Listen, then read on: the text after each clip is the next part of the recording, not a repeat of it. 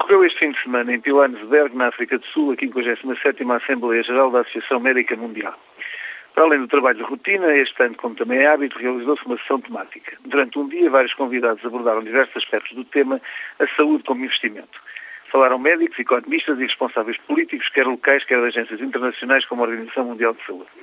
Todos os oradores convergiram quer na identificação de perspectivas de desenvolvimento e progresso económico ligados aos investimentos no setor da saúde, quer no contributo deste para o desenvolvimento global da economia. Para quem vai conhecendo esta área e estes debates de algum tempo, não deixa de ser gratificante ver agora defendido e comprovado o que há pouco mais não era que a tolerada ingenuidade dos médicos.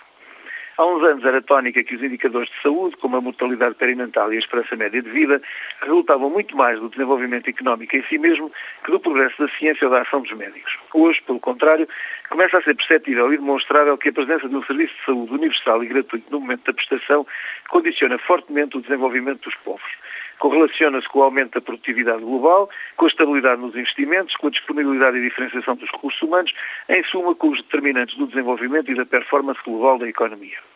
A saúde tende cada vez mais a ser vista não pelo volume de negócios ou despesa gerada, mas pelos muito mais subtis e estruturantes impactos sociais indiretos.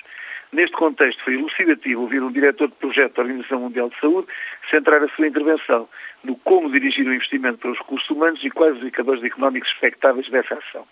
Também foi de registrar ouvir o representante da Suécia falar do objetivo de aumentar de 9,3% para 10% do PIB a despesa anual em saúde. Dado estarmos a falar do enorme PIB per capita de uma das economias mais competitivas do mundo, foi interessante perceber que, quando nos falam de saúde como gastos a conter, outros abordam como investimentos a potenciar. Aliás, não há partida que este mundo global não nos pregue fruto da instituição meritória que dá o nome da RTP Internacional, foi possível nesse mesmo dia ver o Sr. Ministro da Saúde a ser entrevistado por Judito Sousa. Voltei a ouvir falar do déficit, da contenção da despesa e por meros mecanismos financeiros.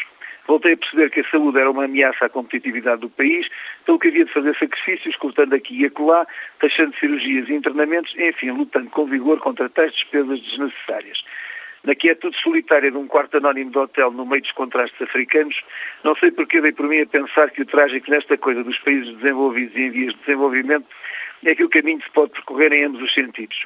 Basta estar distraído ou ter preguiça de ler os sinais.